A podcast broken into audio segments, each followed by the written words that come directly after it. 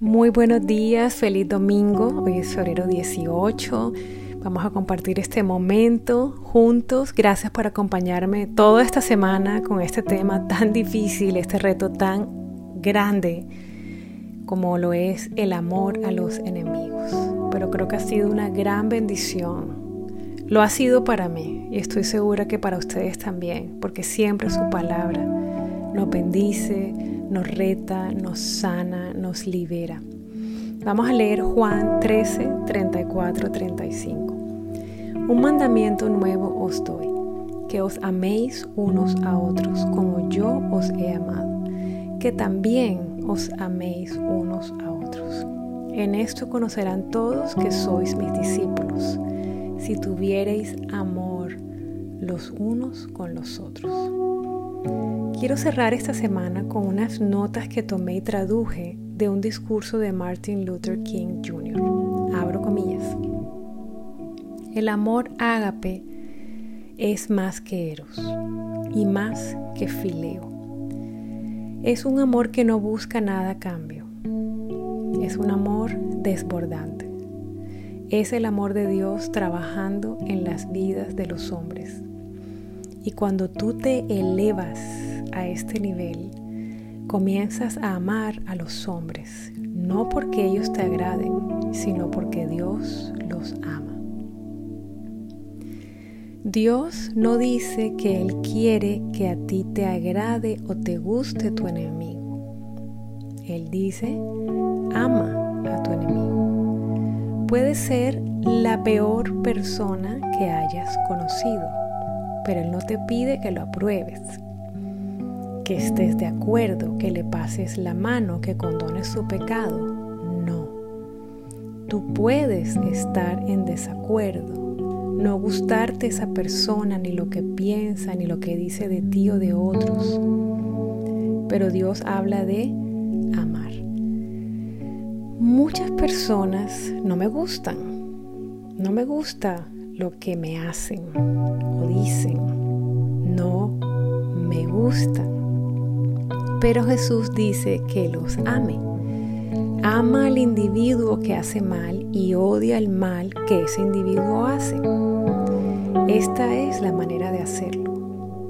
Cuando tienes ágape en tu alma, puedes hacerlo. Amar al que te hace mal, pero odiar el mal. Esto es lo que Jesús quiso decir. Cuando se presenta la, opor- la oportunidad para destruir a tu enemigo o vengarte, no lo hagas. Jesús dice, ama, porque el odio destruye tanto al que odia como al odiado. Creo que Jesús nos dejó este mandato porque el amor tiene poder redentor. Y ese es un poder que eventualmente transforma a los individuos.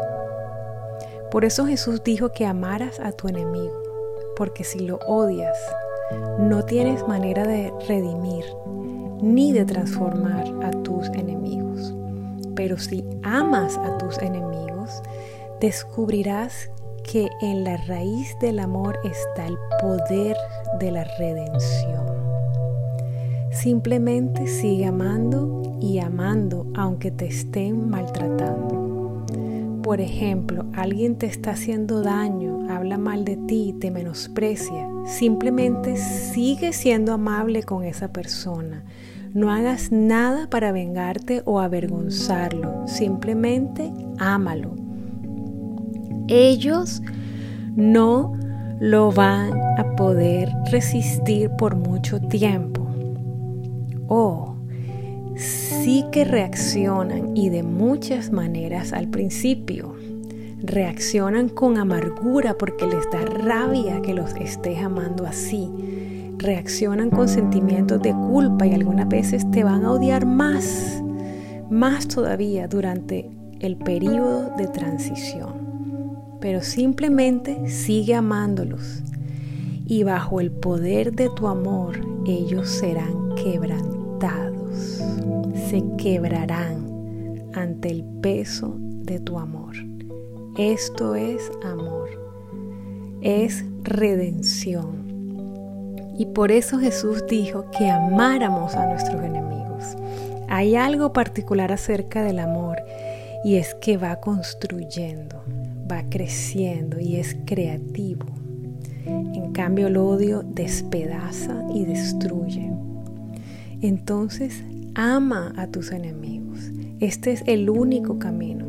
El amor ágape es la única fuerza, el único poder en el universo que crea, construye, redime y transforma en todo el universo. Hoy les digo que los amo a todos. Preferiría morir antes que odiarlos. Cierro comillas. Martin Luther King junior ¡Wow! ¡Qué belleza! Creo que es el resumen perfecto de todo lo que hemos hablado esta semana. Así es. El amor ágape es el único que tiene poder redentor. Este es el amor que nos transforma de adentro hacia afuera y tiene además el poder de transformar a otros alrededor de ti, incluyendo a tus enemigos. Este poder redentor alcanzó a mi esposo. El aprender a amar con el amor de Dios abrió paso a la restauración de nosotros como individuos, como pareja, como padres. Dios también restauró nuestro llamado. Y el poder redentor de su amor ágape ha alcanzado y transformado a muchos más fuera de nuestra familia. Vamos a orar.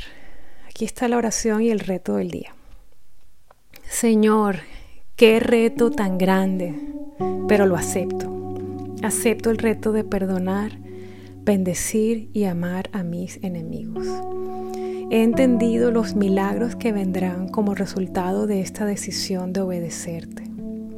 He entendido esta semana que cualquiera puede vengarse, pero se necesita un cristiano de verdad para que como Jesús pueda decir, Padre, perdónalos porque ellos no saben lo que hacen.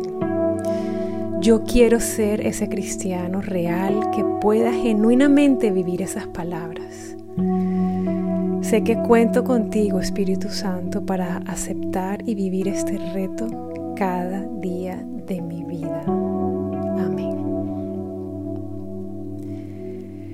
Piensa en la persona que más te ha herido durante toda la historia de tu vida. Piensa en todo el dolor, el daño, la ira y todas las consecuencias del pecado de esa persona contra ti.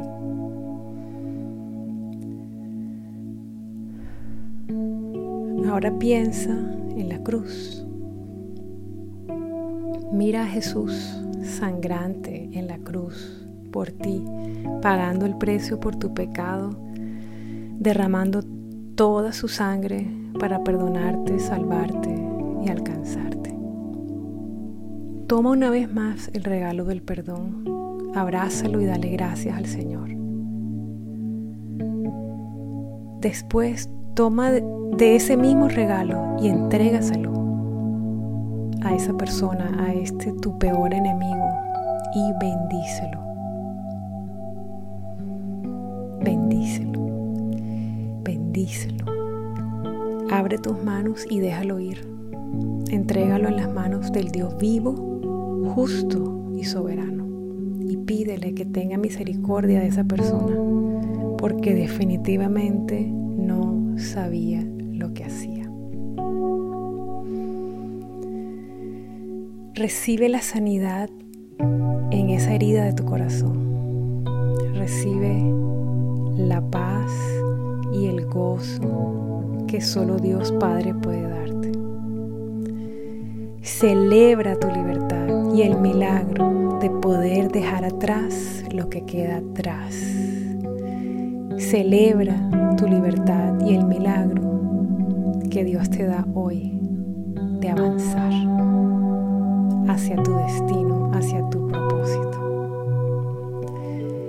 Te mando un abrazo gigante y mi oración por ti para que el Señor continúe bendiciéndote, sanándote a ti y a toda tu familia. todos los planes y todos los propósitos de Dios sobre tu vida se sigan cumpliendo. Mil bendiciones y un abrazo.